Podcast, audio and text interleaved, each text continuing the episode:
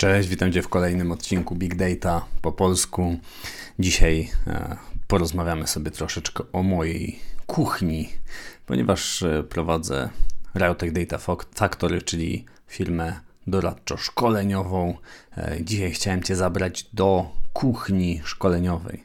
Opowiedzieć kilka słów o tym, jak ja przygotowuję szkolenia big dataowe, jak do nich podchodzę i co w ogóle trzeba zrobić, żeby takie szkolenie mogło wyjść, e, co trzeba zrobić, ile pracy trzeba włożyć. E, sądzę, że dużo rzeczy jest takich, o których nie myślimy, e, więc dzisiaj chciałem się podzielić po prostu swoim doświadczeniem, swoimi obserwacjami. Być może Ty jesteś sam instruktorem, szkoleniowcem i może Cię zainspiruje do czegoś, a może po prostu Ty mi pokażesz w komentarzu, jak ja mógłbym usprawnić swoje procesy. Także nie przedłużając dłużej, lecimy, zaczynamy. Cześć, witam Cię w podcaście Big Data po polsku. Poznajemy tu wspólnie, jak działa świat, który, jak wiadomo, zbudowany jest z danych i rządzony jest przez algorytmy. Jesteś w dobrym miejscu, jeśli interesują Cię technologie, biznes, społeczeństwo lub pogłębianie swojego potencjału i to wszystko w kontekście danych. Ja nazywam się Marek Czuma. Jestem założycielem Riotech Data Factory. Firmy, która pomoże Ci zrozumieć Big Data w wymiarze technicznym i biznesowym. Nalej do kubka solidną porcję swojej ulubionej kawy. Pakuj swoje rzeczy i ruszaj ze mną w tą fascynującą przygodę.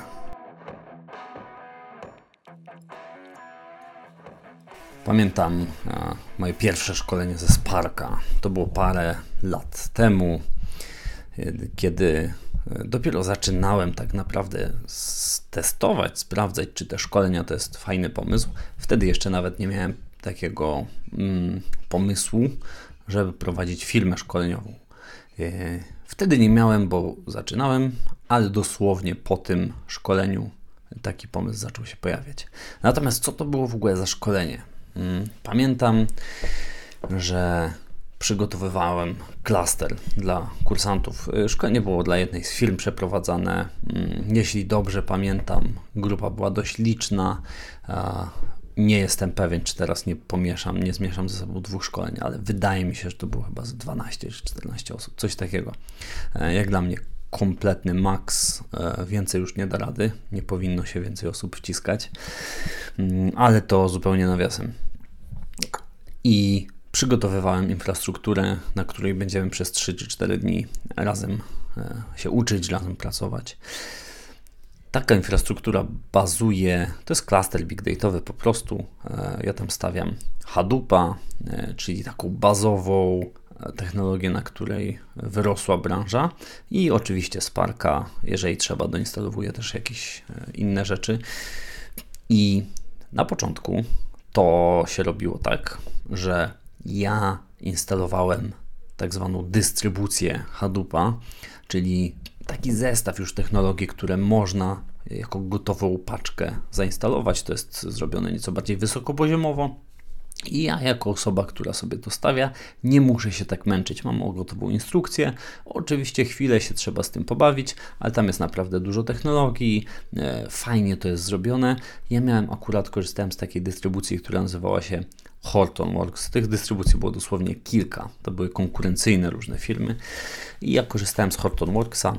Bardzo sobie to chwaliłem. Mogłem to wyklikać. Tak jak mówię, czasem trzeba było się trochę pobawić, ale jednak nie było to nisko, tak nisko poziomowe, jak ja to robię teraz. I e, pewien, że w taki sam sposób jak wcześniej, również i przy tym szkoleniu ze Sparka będę mógł skonstruować infrastrukturę. Uczyłem się, rozpisałem sobie cały plan, żeby to mogło potrwać te 3 czy 4 dni. Zobaczyłem, ile wiedzy ja muszę wchłonąć. E, robiłem i wszystko było dość napięte. To znaczy, wiedzy miałem do zdobycia naprawdę bardzo dużo, ale yy, miało to jeszcze ręce i nogi, dopóki nie zorientowałem się, że Hortonworks już nie istnieje od kilku miesięcy. Został kupiony przez konkurencyjną firmę Cloudera i e, tak realnie, powiedzmy sobie to wprost, został zabity. E, tak więc nie miałem już tej pomocy, musiałem Hadoopa i Sparka instalować zupełnie od zera, zupełnie niskopoziomowo. Czyli tak jak, e, no bardzo wtedy jeszcze tego nie lubiłem, dopiero później to polubiłem. I to był taki moment, w którym przeszedł mnie mocny dreszcz stresu i towarzyszył już do samego końca przygotowań, czyli do początku tej, tego szkolenia. To było e, szkolenie, gdzie musiałem zainstalować całą infrastrukturę od podstaw, gdzie musiałem nauczyć się bardzo wielu rzeczy, bo możesz wiedzieć lub nie, ale bardzo, bardzo często, jeżeli e, musisz przygotować szkolenie, to bardzo często jest tak, że nie wiesz wszystkiego, a czasem jest wręcz tak, że okazuje się, że znakomitej większości nie wiesz. Musisz się douczyć. Nie chodzi o to, że musisz od zera się czegoś uczyć, nie polecam takiego trybu, ale y, musisz się nauczyć naprawdę bardzo wiele, bo widzisz, jak wiele ci brakuje, żeby komuś przekazać wiedzę. Bo praca z czymś na co dzień to jest kompletnie co innego niż przekazywanie tej wiedzy, tak żeby ją przekazać skutecznie, żeby ci kursanci po powrocie E, ze szkolenia mogli wejść do firmy, mogli wejść do projektu i zacząć robotę i żeby za, był zauważalny postęp. To był zawsze mój cel. Jeżeli kursant wraca do projektu, ma mieć zauważalny postęp i firma ma widzieć, że ta robota idzie realnie szybciej. Więc e, to szkolenie zapamiętałem w taki sposób. Praca na etacie jeżeli tylko kończę, zamykam, siadam do szkolenia.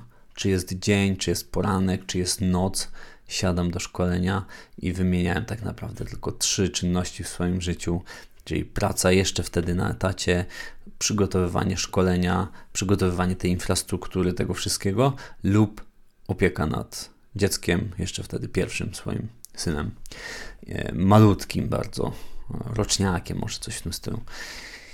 E, czas paru tygodni, gdzie ilość snu była no, co najmniej niewystarczająca, ja wręcz powiedziałbym, że śladowa. Mm, sypianie na podłodze, żeby można było szybciej wstać, zebrać się, ruszyć dalej do roboty i e, ciągły stres. Nie wiadomo, czy uda mi się ze wszystkim wyrobić. E, bardzo dużo wiedzy, dużo roboty z infrastrukturą, przygotowywanie wszystkich zadań, ćwiczeń itd. I e, no, kończyłem tak naprawdę w dniu chyba e, rozpoczęcia tego szkolenia, albo nawet jeszcze później, czyli jeszcze w trakcie. Różne rzeczy dogrywałem. E, I to by było na tyle, jeśli chodzi o przygotowywanie szkolenia. Tą jedną historią tak naprawdę mniej więcej, mam nadzieję, odwzorowałem, ile pracy jest z tego typu rzeczami, bo tej roboty było dosłownie kilka tygodni, oczywiście ostatnie półtora, dwa tygodnie to była taka, taka najmocniejsza rąbanina, ale e, wcześniej też ruszałem, więc e, dosłownie kilka tygodni przygotowań to było dwa, trzy, może tygodnie przygotowań. E, I chciałem się podzielić z Tobą, tak, rozbijając na czynniki pierwsze, jak ja do tego podchodzę, jeżeli już mamy ten background, jeżeli już wiesz, z jakim, jakim potem się to wiąże. O ile oczywiście chcesz to zrobić dobrze, bo jest szansa, że jest taka możliwość, że chcesz to po prostu jakoś przelecieć, e, mając nadzieję, że nikt się nie e, zorientuje. Będziesz mieć przygotowane kilka e, wymówek. Jeżeli kursanci przypadkiem zaczęliby zadawać pytania, to tak, da się przejechać te dwa, trzy, nawet cztery dni. Natomiast to nigdy nie, nie było moją intencją. Chciałem, żeby te szkolenia były tak dobre, jak to jest możliwe i e, żeby dawały realną wartość tym kursantom później w życiu, w pracy, w projekcie. Nie kiedyś, nie żeby mogli powiedzieć, że było fajnie, e, tylko żeby realnie przyszli i zrobili coś, czego wcześniej nie mogli. I żeby to było możliwe, to zacząłem tworzyć swoje podejście, swoją filozofię i powiem szczerze, tworzę ją ciągle. Natomiast już sporo rzeczy mam dopracowanych. Chciałem się dzisiaj z nimi, e, nimi z Tobą podzielić. Jeżeli Ty też e, przymierzasz się do tego, żeby uczyć, żeby szkolić, mam nadzieję, że Ci się to przyda. Mm, natomiast zacznijmy od czegoś takiego. Mm, jakie w ogóle ja rodzaje szkoleń prowadzę? Być może też, jeżeli reprezentujesz jakąś firmę, która potrzebuje się rozwinąć w branży Big Data, to to będzie też dla Ciebie pomocne.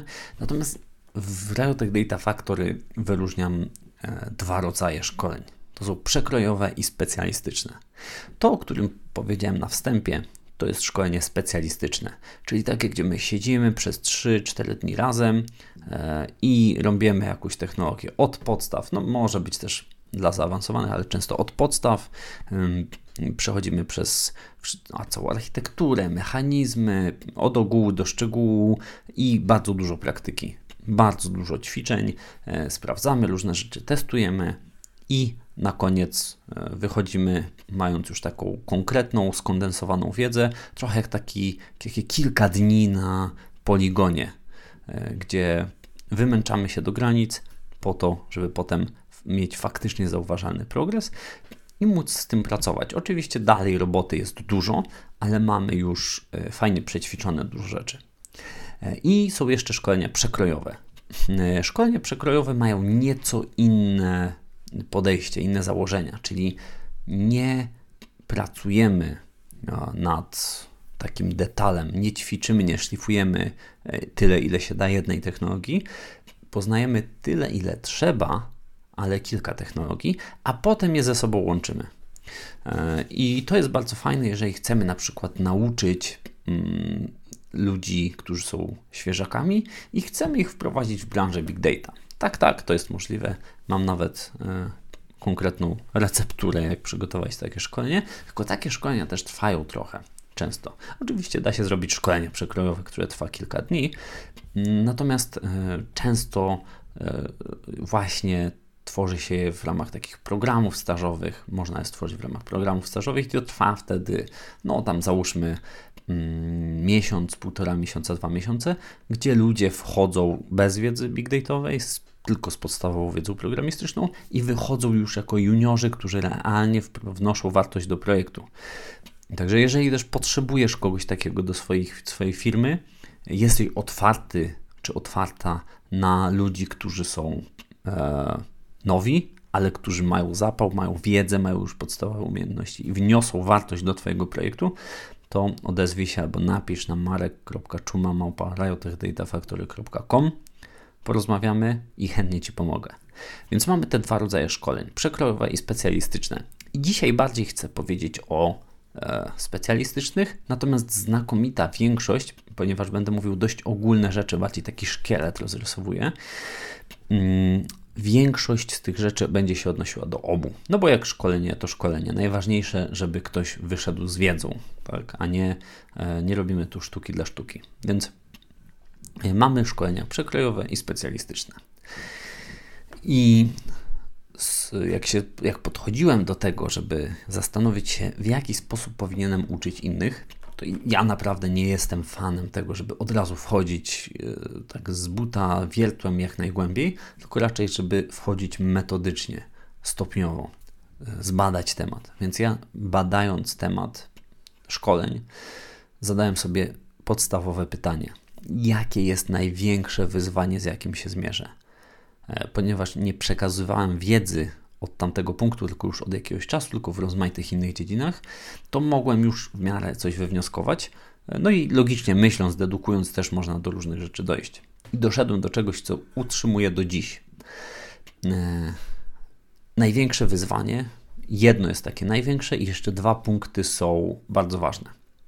Ale to największe wyzwanie to jak przekazać wiedzę tak, żeby wyważyć, upraszczając odpowiednio, żeby nie zabić od razu nadmiarem e, jakichś skomplikowanych e, mechanizmów, algorytmów, technikaliów, e, także ktoś po godzinie się już wyłączy, przez kolejne trzy dni się nie włączy. Jak to uprościć, jednocześnie nie banalizując, czyli jak pokazać od ogółu rozrysować schemat danej technologii, tak żeby też zaciekawić, żeby pokazać, że to nie jest dla druidów, jednocześnie nie czyniąc tej technologii czegoś banalnego i e, takiego, że ktoś stwierdzi, no to okej, okay, to jest proste i pominie całą masę rzeczy, które są bardzo ważne. Tak? E, wyważenie między tymi dwoma rzeczami, a balansowanie na tej cienkiej granicy między upraszczaniem a banalizowaniem to jest bardzo duże wyzwanie. I ja się uczę dopiero, zaczynam, wydaje mi się, uczyć tego, jak to robić na serio. I jeszcze dwa dodatkowe punkty, y, które są pewnym problemem, z którym trzeba się zmierzyć, czy też wyzwaniem, z którym trzeba się zmierzyć.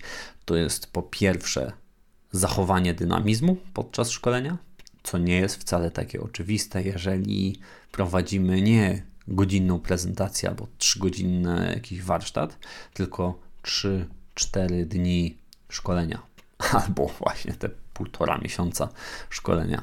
E, wtedy też trzeba zachować dynamizm, tylko oczywiście wtedy troszeczkę inaczej go mierzymy. I trzeci punkt to zachować indywidualne podejście.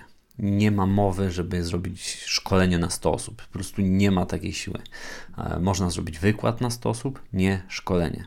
E, więc te trzy wyzwania, jedno największe, jak uprościć, nie banalizując, i dwa pomniejsze, jak zachować dynamizm szkolenia, e, jak rozłożyć tą wiedzę, żeby nie nałożyć nagle na przykład nadmiaru teorii, bo ludzie pozasypiają, e, tylko jak zacząć przekładać, przeplatać już e, ćwiczeniami, ale jednocześnie, żeby te ćwiczenia nie odwoływały się na przykład do czegoś, co będzie za 3 godziny, dopiero omawiane.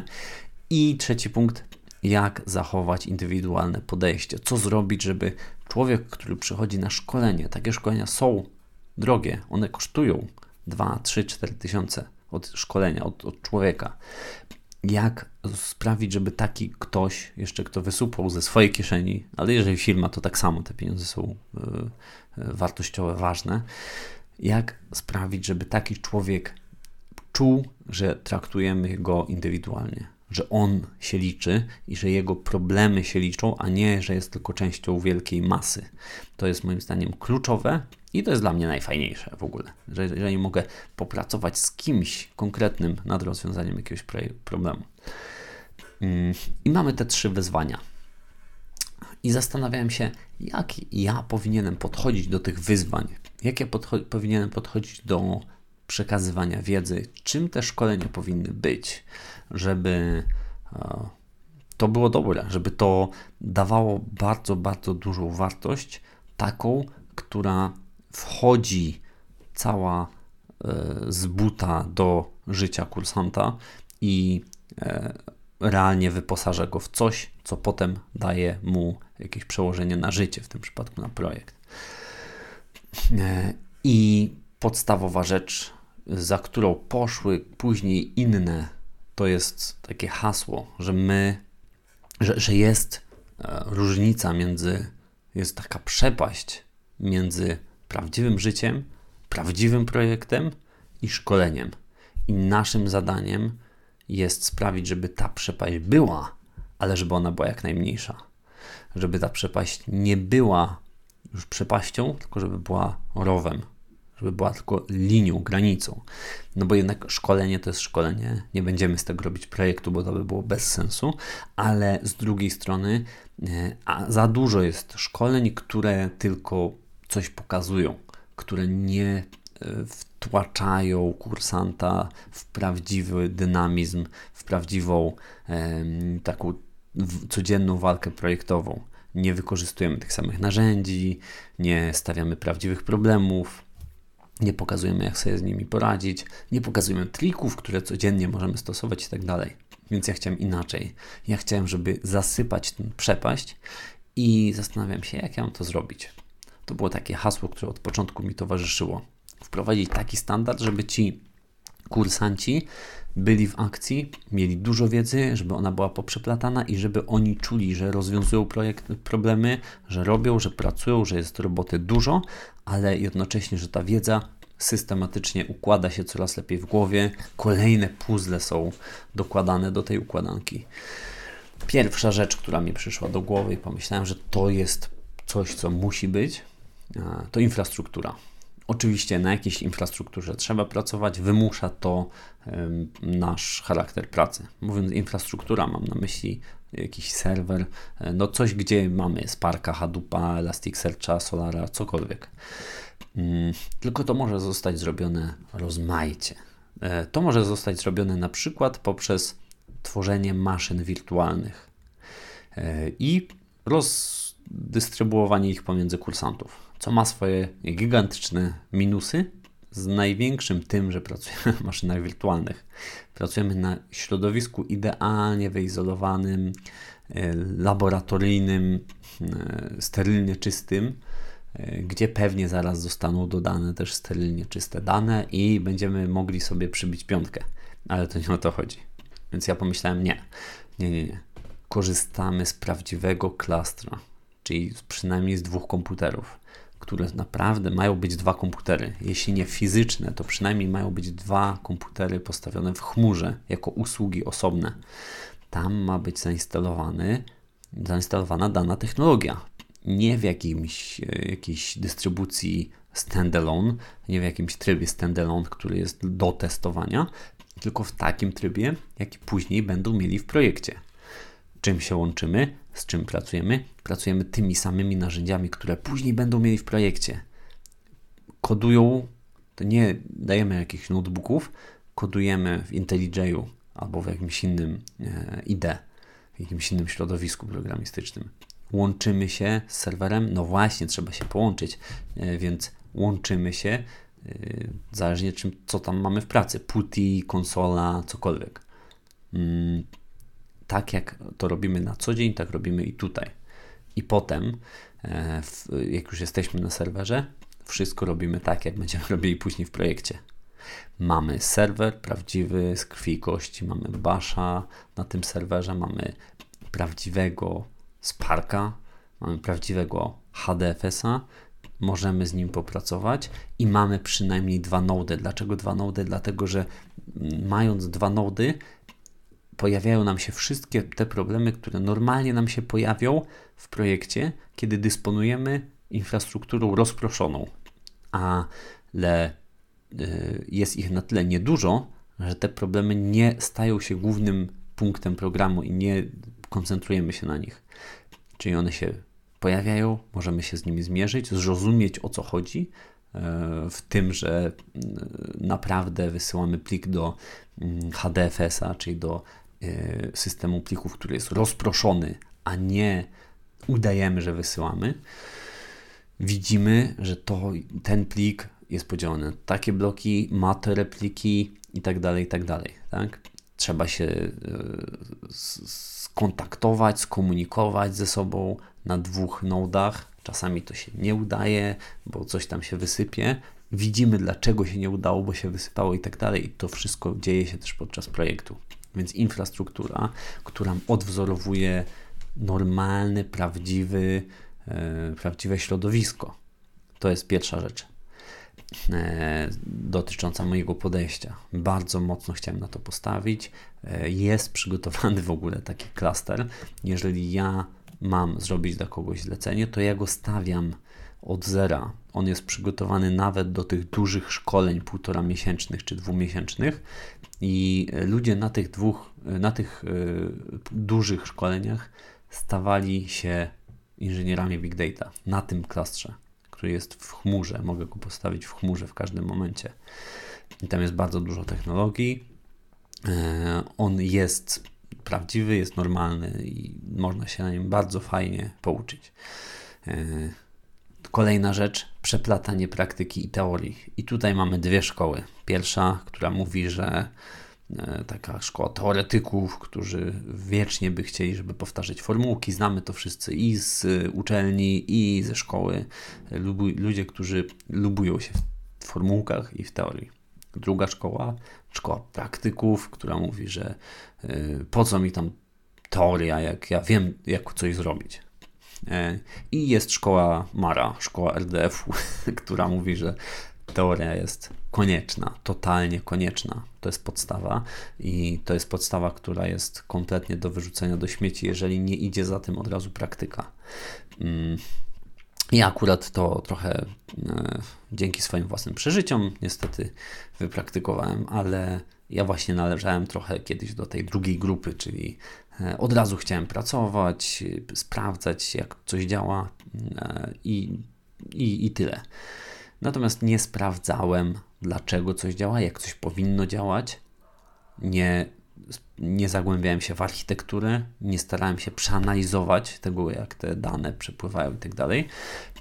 I potem to się odbijało, bo się o to odbija na wydajności. I ja dzisiaj rekrutuję, z, rozmawiam na rekrutacjach z ludźmi, którzy pracują normalnie w technologiach, głównie w Sparku, i oni nie mają pojęcia często, co robią.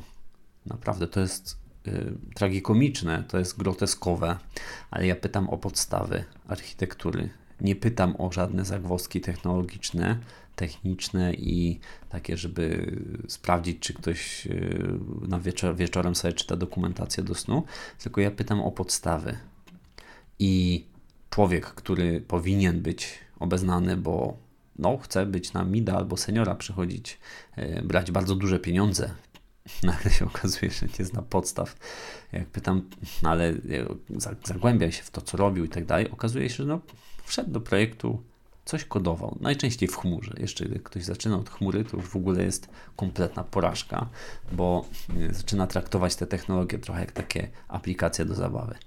I zaczynamy robić, widzimy, że są efekty, no tylko, że nie zdajemy sobie sprawy, że pod spodem to jest kompletnie niewydajne i marnujemy pieniądze naszego pracodawcy, naszej firmy, naszego klienta. E, albo, że nam e, za pół roku coś wywali, po prostu już dalej będzie to kompletnie nieużyteczne, bo system się wysypie. Dlatego warto poznać architekturę. Zresztą to są ciekawe rzeczy. Rozwijamy swój mózg, a to też jest ważne. E, więc zaczynamy zawsze od teorii. I ja mam takie założenie.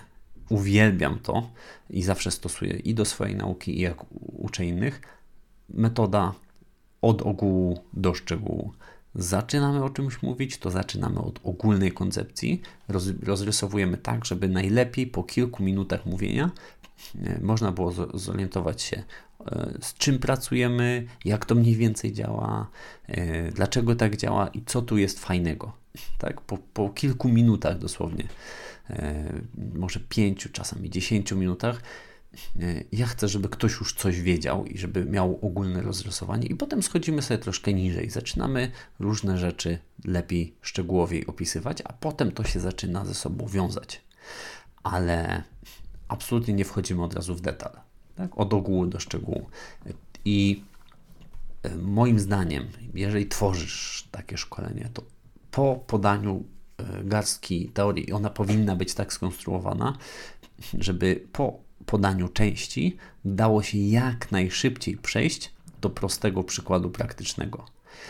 E, I to takiego, który będzie niejako potwierdzeniem tej praktyki, tej teorii, którą się przed chwilą dowiedzieliśmy. Czyli mówimy jakąś teorię, opisujemy architekturę, potem jakiś mechanizm i od razu wchodzimy w przykład. Robimy najprostszy przykład, jaki się da, tak zwany Hello World, tak? Z, czyli program, który tylko tam wypisuje coś na ekranie. Ok, niech wypisuje coś na ekranie, to nie jest ważne. Ważne, że ci ludzie będą mieli już pierwszą styczność z daną technologią za sobą. I to ćwiczenie nie będzie trwało 3 godzin. Tak? na tym później będą bazować. Może to ćwiczenie nic spektakularnego nie zrobiło, ale przy kolejnym, które będzie już spektakularne, oni bazę będą mieli. Inaczej będą musieli przy kolejnym ćwiczeniu, tym spektakularnym, zrobić i bazę, i ćwiczenie, e, i to zaczyna być już duże, za duże dla nich, zaczynają się czuć pogubieni. E, poza tym, jeżeli czekamy zbyt długo z praktyką, to ta teoria zaczyna nużyć. Nie może być tak, że ja przez 3 godziny daję wykład. Ludzie nie są w stanie słuchać przez 3 godziny z rzędu. E, szczególnie jak jesteśmy zdalnie. Nie mogę się odnieść do kogoś, tam rzucić żartu czy coś, no to może akurat w moim przypadku lepiej, ale nie mogę jak zaczepić kogoś, e, więc no nie, nie da się utrzymać uwagi przez 3 4 godziny, więc nie ma sensu tym bardziej dawać teorii przez taki czas. Teorię dajemy pół godziny, godzinę, o czasami półtorej, jeżeli trzeba, ale już pokazując jakieś przykłady i niech ludzie siadają jak najszybciej do pierwszego ćwiczenia, niech poczują, już tak zaczynają przysypiać, już jest ten, i nagle jest, no dobrze, yy, przechodzimy do ćwiczenia i wszyscy, Jak, jakiego ćwiczenia? I robimy, i zaczyna się akcja, i zaczyna się dziać, dziać coś. E, po pół godzinie kolejnej godzinie mają już coś pierwszego i są zadowoleni, bo na przerwę kawową wychodzą już mając coś za sobą, pierwsze doświadczenie z tą technologią i to jest super. I wiedzą, że przyszli po coś, co już zostało im częściowo dane. I, i potem przeplatamy teoria, praktyka. Jak robimy praktykę, to odwołujemy się do tej teorii, którą przed chwilą mówiliśmy. Nie, no dobra, skończyliśmy teorię, oddzielamy grubą kreską, zaczyna się praktyka, zaczynamy ćwiczenie, pokazuję jak coś zrobić, tylko teoria i potem płynnie wchodzimy w praktykę. Pokazuje, jest ćwiczenie, to odwołuje się do tej, tego mechanizmu, który przed chwilą opisywałem. Odwołuje się do jakiegoś e, pomysłu, który dawałem przed chwilą podczas teorii i tak dalej. I to jest bardzo ważne, e, żeby to nie było nawet, żeby nie oddzielać grubej, grubą kreską teorii od praktyki, bo to jest znów podejście jednych albo drugich, albo teoretyków, albo praktyków, tylko zmiksowane. Nie chodzi o to, żeby zlepić ze sobą te dwa podejścia, tylko o to, żeby teoria i praktyka się dopełniały i żeby tworzyły całość, bo tylko ktoś, kto zna teorię i praktykę, będzie prawdziwym ekspertem. E, a chodzi o to, żebyśmy mieli solidnych, rzetelnych ekspertów. Po to tu jesteśmy. Więc e, w moim podejściu praktyka i teoria się przeplatają, ale to nie wystarczy, żeby zrobić dobre szkolenie. Dlaczego? Dlatego, że przechodzimy na 3 czy 4 dni. Tak jak mówiłem, no jak jest mniejsza technologia, szkolenie może trwać też 2-1 dzień. E, no, ostatnio miałem takie, co trwało 2 dni na przykład i było wbrew pozorom szkoleniem dla zaawansowanych. E, o tym może kiedy indziej. Co potrzeba, żeby przez te 3 dni fajnie przebrnąć? i żeby to nie było doczołganie się do końca, tylko żeby fajnie spędzić ten czas. Sądzę, że już wiesz, to jest dobra atmosfera. Nie przychodzimy tam po to, żeby e, siedzieć jak na szpilkach. Siedzimy tam, idziemy tam po to, żeby się też pobawić. Po prostu. Co nam szkodzi? Mamy klaster. Tu rzadko kiedy mamy klaster tak dla siebie, a tu mamy klaster postawiony specjalnie na parę dni. Zachęćmy, żeby też poeksperymentować. E, przygotujmy jakieś ciekawe przykłady. Pożartujmy, poznajmy się trochę. Przecież to jest świetny moment, żebyśmy się razem poznali, żebyśmy dobrze spędzili ten czas. I oczywiście atmosfera nie jest najważniejsza, e, bo jakby była najważniejsza, to byśmy e, pojechali w góry albo nad morze, albo poszli na imprezę, albo poszli do kawiarni. Y, tylko y, że bez tej imprezy, y, bez tej, bez tej atmosfery, że imprezy nie lubmy, bez tej atmosfery e, nie będzie też dobrze wchodziła wiedza. Ona może zostać wtłoczona na siłę, tylko że później nikt też nie będzie chciał do tego wracać myślami. A jeżeli będziemy dobrze, fajnie spędzać ten czas, nie chodzi o to, żeby e, na siłę rozluźniać, ale jeżeli będzie luz, jeżeli uczestnicy będą wiedzieli, że nie będę się czuł zgorszony, jak ktoś zacznie nagle jeść kanapkę podczas mojej, mojego wiekopomnego wykładu, to e, każdy będzie wiedział, e, ten stres, to ten, ten ścisk nie będzie już problemem. Nie będzie przeszkadzał nauce. I to jest bardzo ważne. E, I ostatnia rzecz w moim podejściu, ostatni składnik to jest indywidualne podejście. Hmm, jak ono się objawia ono się objawia tym, że y, co może Cię zaskoczy, podchodzę do każdego jak do osobnego człowieka, a nie jak członka grupy. E, oczywiście, jeżeli idę do firmy, to oni są w jakiś sposób członkami grupy, ale doświadczenie też pokazuje, że czasami nawet oni się nie znają, bo przychodzą z różnych departamentów i tak dalej. Natomiast nawet jeśli się znają, to najczęściej każdy z nich ma inne doświadczenie ze sobą. No przecież rzadko jest tak, że przychodzimy w tym samym momencie do roboty, przychodzimy te same kursy, a potem jesteśmy w tych samych projektach i jeszcze pracujemy równo.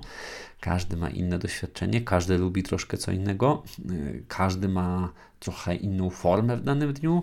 Jeden może mieć dobrą formę, inny może mieć kiepski dzień i to nie jest powód, żeby e, tego kiepskiego jakoś dyskryminować. Więc chodzi o to, żeby każdy coś wyniósł nie chodzi absolutnie o to, żeby każdy wyniósł to, co ja powiem, bo żeby wszystko to, co ja powiem, wyniósł. Dla mnie, jeżeli ktoś wyniesie chociaż jedną rzecz, która realnie usprawni jego pracę w projekcie, to to było dobre szkolenie.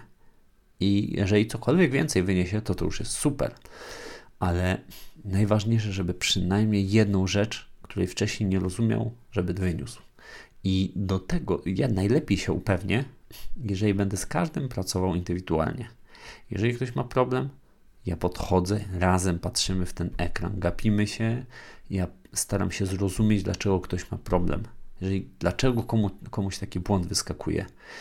I nie tylko naprawiam go, bo to jest prosto zrobić. Czasem, czasem jest trudno, ale e, często to są proste błędy, które są powtarzane.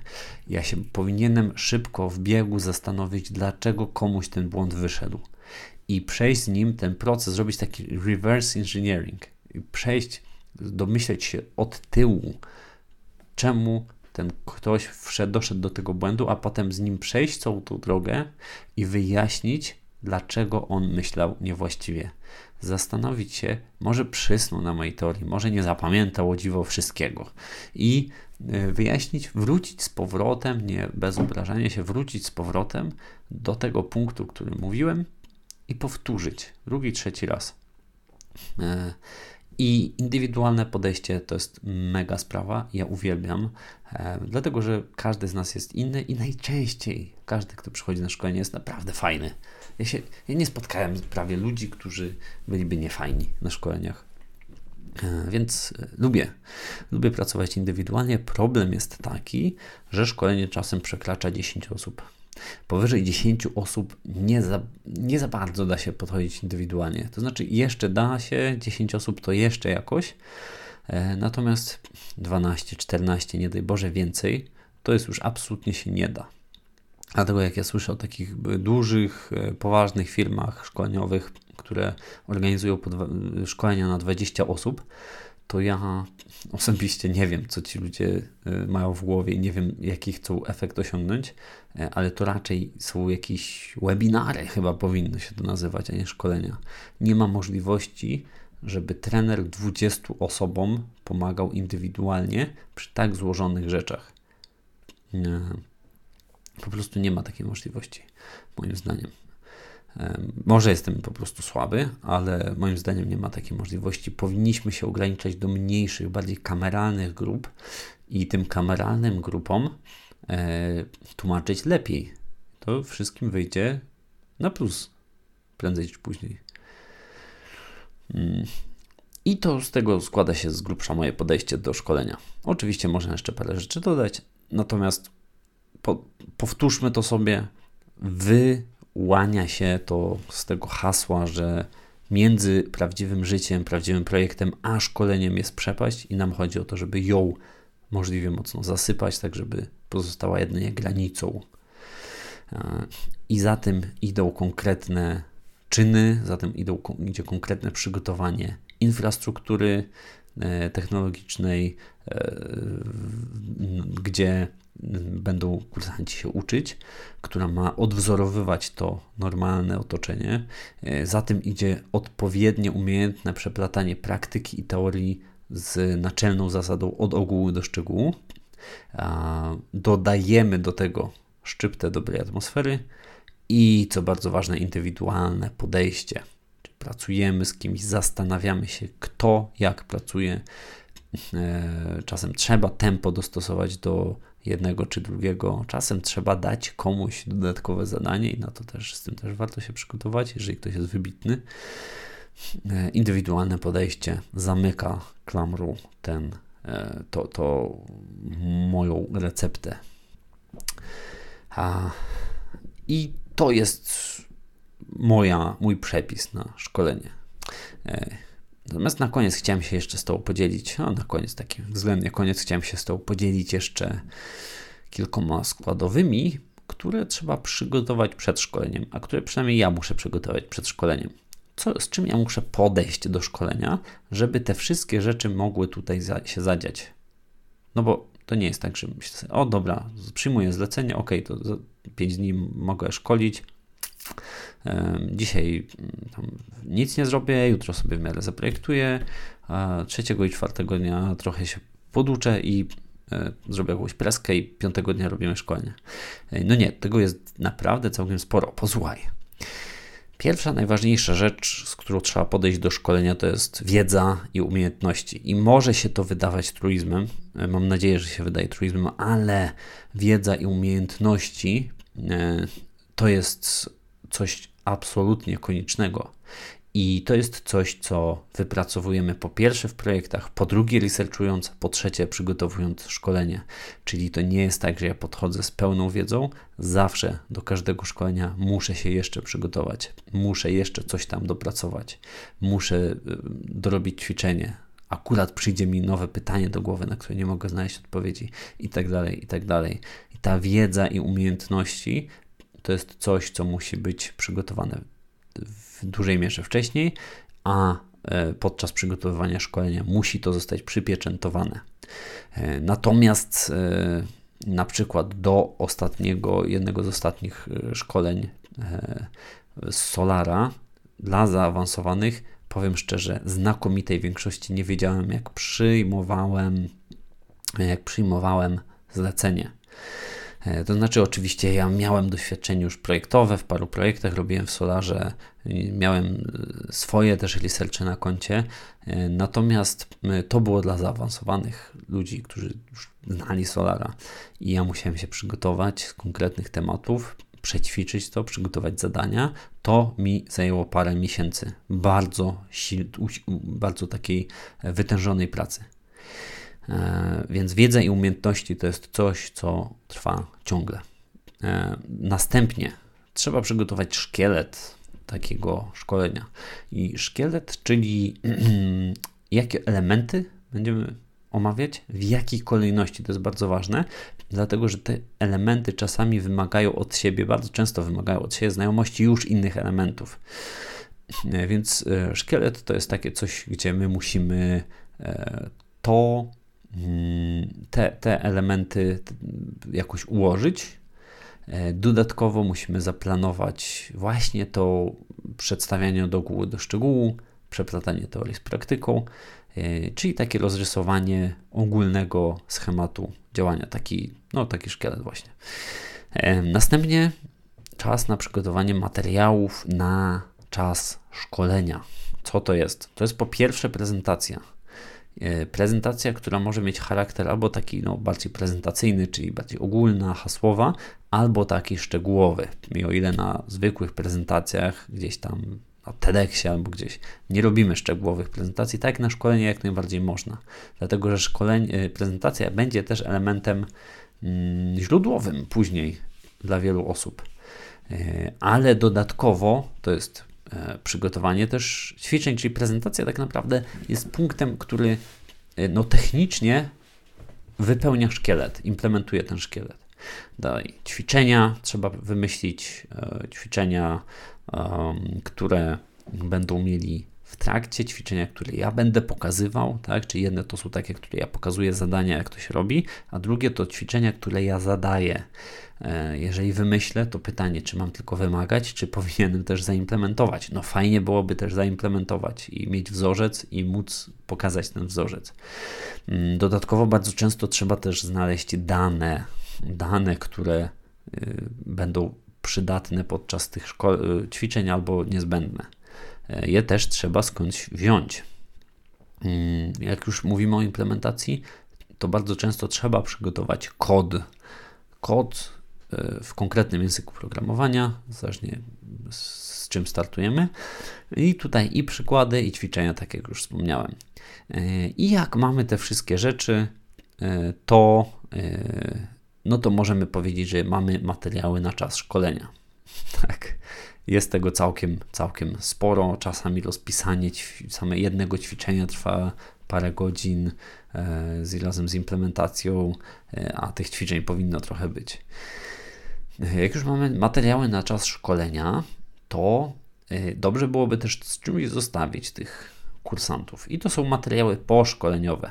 I to tutaj jest różnie, ale na pewno podstawa to jest PDF z prezentacją, dodatkowo zestaw E, już zaimplementowanych, zrobionych ćwiczeń które oni robili w trakcie. To jest bardzo miły gest.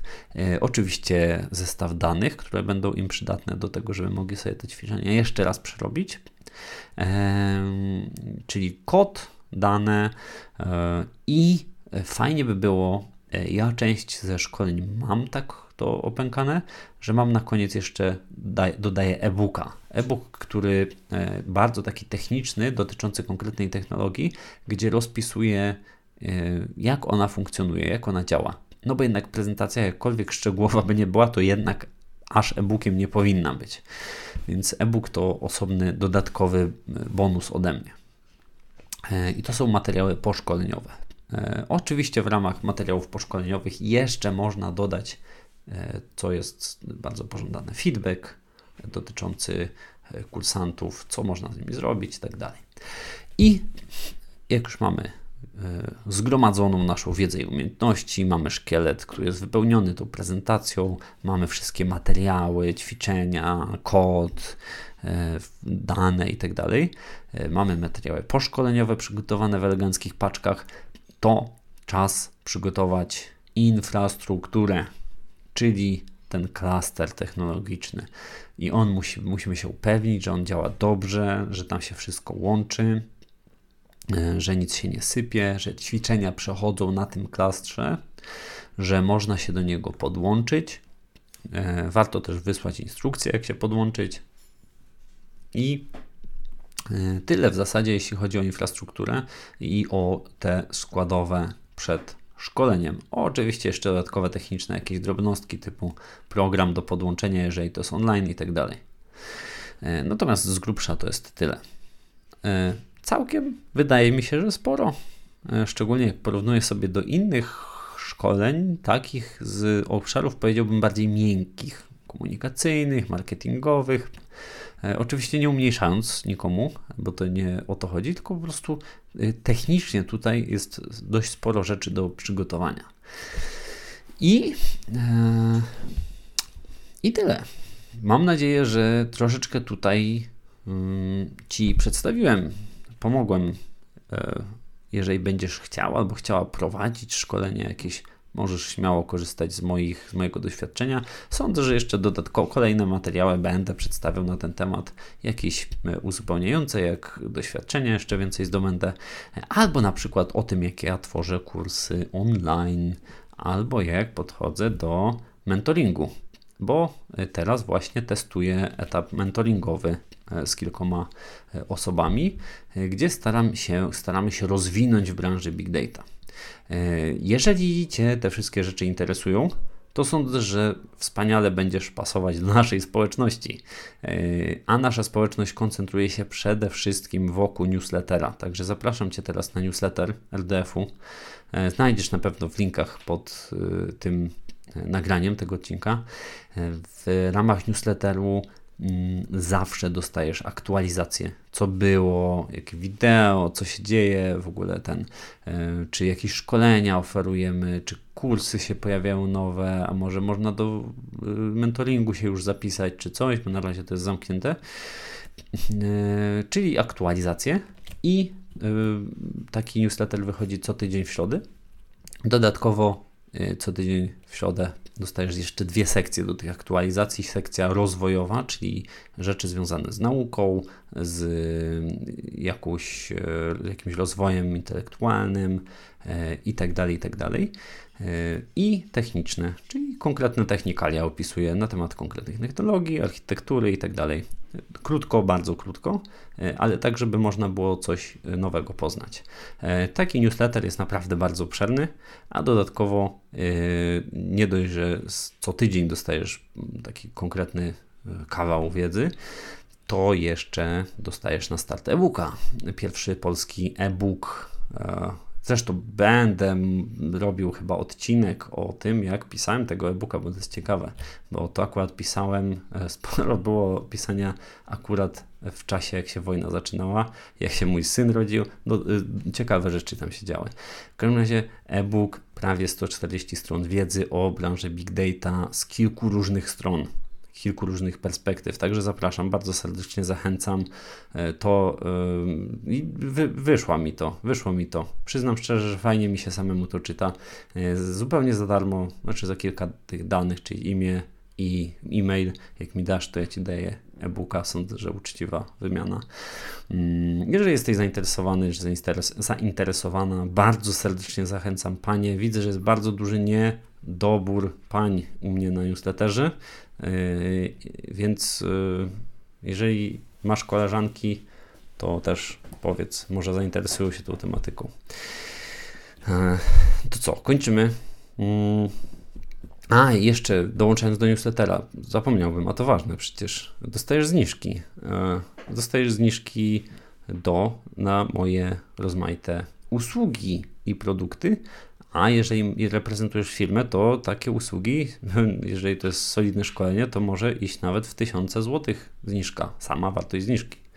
Także warto. No to co? E, zareklamowane. Mam nadzieję, że e, odcinek się podobał. Jeżeli masz swoje doświadczenie, to dawaj koniecznie znać, bo ja chętnie poznam, y, jak ty to robisz, bo ja się tego uczę, staram się czytać też, ale bardzo chętnie bym skonfrontował z Twoim systemem przygotowywania tych, takich rzeczy. No to co? Wszystkiego dobrego na dzisiaj. Powodzenia w szkoleniu, powodzenia w uczeniu się i w rozwoju w branży Big Data i nie tylko. Trzymaj się. Ja nazywam się Marek Czuma. Jestem założycielem RDF. Jestem tutaj dla Ciebie. Cześć.